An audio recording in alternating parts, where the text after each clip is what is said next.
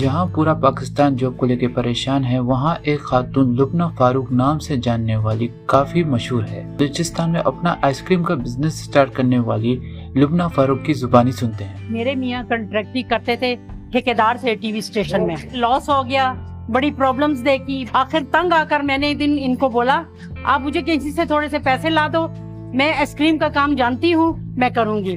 اتنی انکم ہو جاتی ہے کہ ہمارا گھر اچھے طریقے سے چل جاتا ہے اور ہماری ضرورتیں پوری ہو جاتی یہ میری مسز کا آئیڈیا تھا۔ میں باہر کام پہ جاتا تھا گھر میں مسز آئس کریم بنا دیتی شام کو آ کے ہم بیچ لیتے تھے۔ تو چار پیسے بچنے شروع ہو گئے۔ سات سے آٹھ بندے کام کرتے ہیں۔ ایک جو آئس کریم کے سلنڈر لگاتا ہے ایک برف توڑتا ہے ایک نمک ڈالتا ہے۔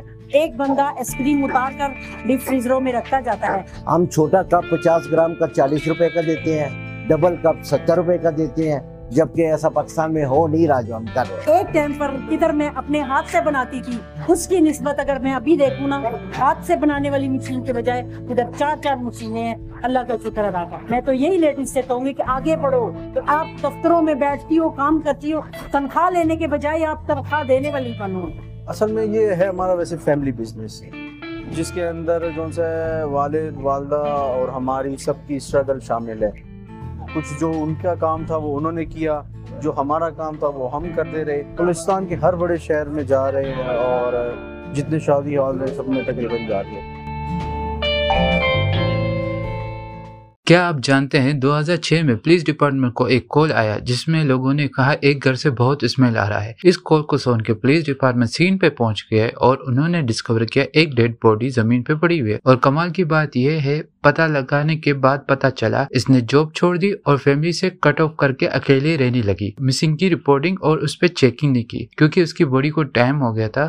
تو دانت سے پتا چلا کہ ڈینٹل کی رپورٹ میں آیا کہ یہ لڑکی کون ہے اور کوز آف ڈیتھ نہیں پتا لگا سکتے تو اس لیے انہوں نے نیچر کوز دیا۔ دو ہزار چھ پہ اس لڑکی کی ڈیڈ باڈی ملی اور ایئر آف ڈیتھ تھا دو ہزار تین۔ تین سال میں اس لڑکی کا کسی نے پتا نہیں کیا۔ اور اس طرح کے فن فیکٹ کے لیے فالو کرے السلام علیکم دوستوں کیا حال ہے؟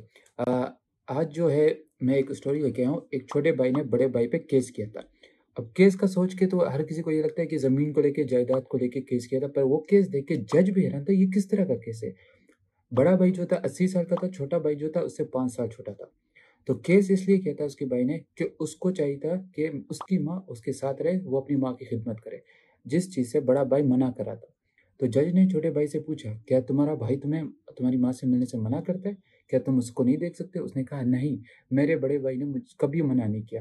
میں جب چاہوں انفیکٹ ڈیلی اپنی ماں سے ملتا ہوں۔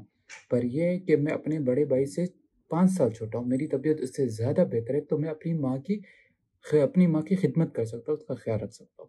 تو یہ کیس دیکھ کے جج نے آخر میں فیصلہ لیا چھوٹے بھائی کا، کیونکہ وہ چھوٹا ہے اور وہ اس سے صحت میں بھی اچھا ہے، تو وہ اپنی ماں کا خیال زیادہ رکھ سکتا ہے۔ تو انفیکٹ بڑے بھائی سے ماں چھوٹے بھائی کے ساتھ پاس گئی۔ اب دیکھا جائے تو دونوں کے بیچ اپنی ماں کے لیے کتنا پیار تھا ماشاء اللہ سے۔ اللہ ہم سب کے دل میں ایسا پیار جگہ ہے آمین۔